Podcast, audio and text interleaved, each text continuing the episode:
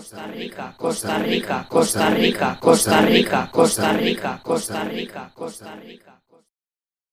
The thing I've learned um, along the lines of having kind of your ducks in a row, paperwork wise, and, and that sort of thing, that's one of the first things I tell people to forget. Um, because as Americans, it's funny, at, at least as North Americans from the States, you have this kind of, I, I've realized it only from living outside of the States, but we have this ingrained feeling of there's a right way to do something, right? And the right way should be very clear and, la- and laid out as far as like working papers and living and this. And what I've learned is that it's not. That's typically not the way, uh, at least my experience in Costa Rica, that's not the way it works. There are lots of gray areas. I mean, gray areas in the law, I mean, gray areas in the way you do things down here, which is really surprising. And I still, my default setting is, well, no, let's do this the right way.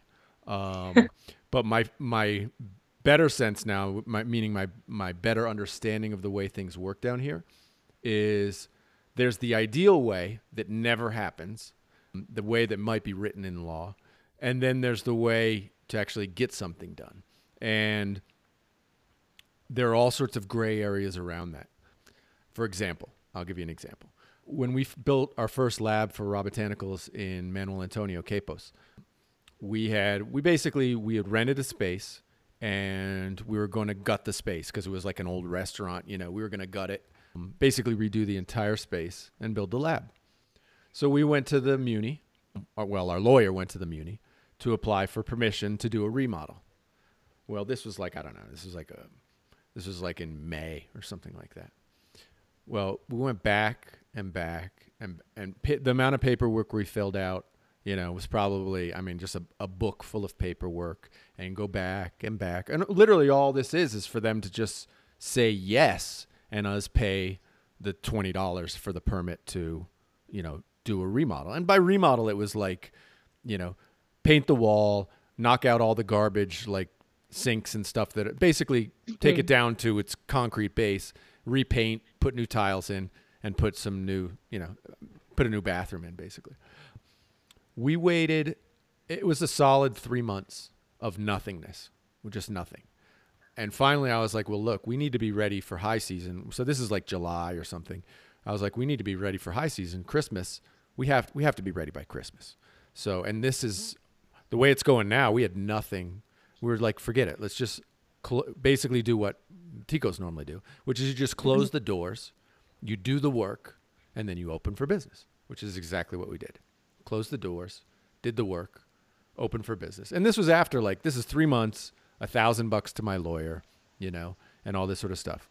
So we opened Yeah. for business um, a little early. We got it done f- quick before before Christmas.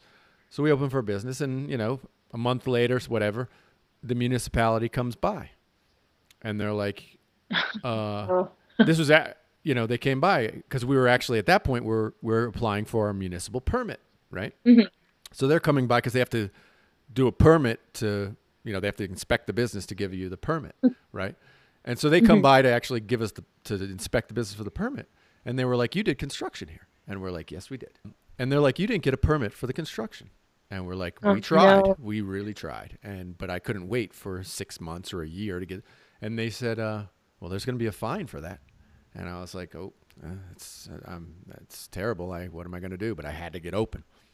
And uh, so a week later or whatever, they come back with the fine. And our fine, 25,000 colones, 50 bucks. I Oh. was like, why? Knowing what I, why would I spend a thousand dollars of my lawyer's time, three months for something where I could just make, just charge me 50 bucks. Like if that's the way it's going to be, just charge me 50 bucks, you know, but whatever. So it is what it is, but you learn your lessons, right? You learn your lessons.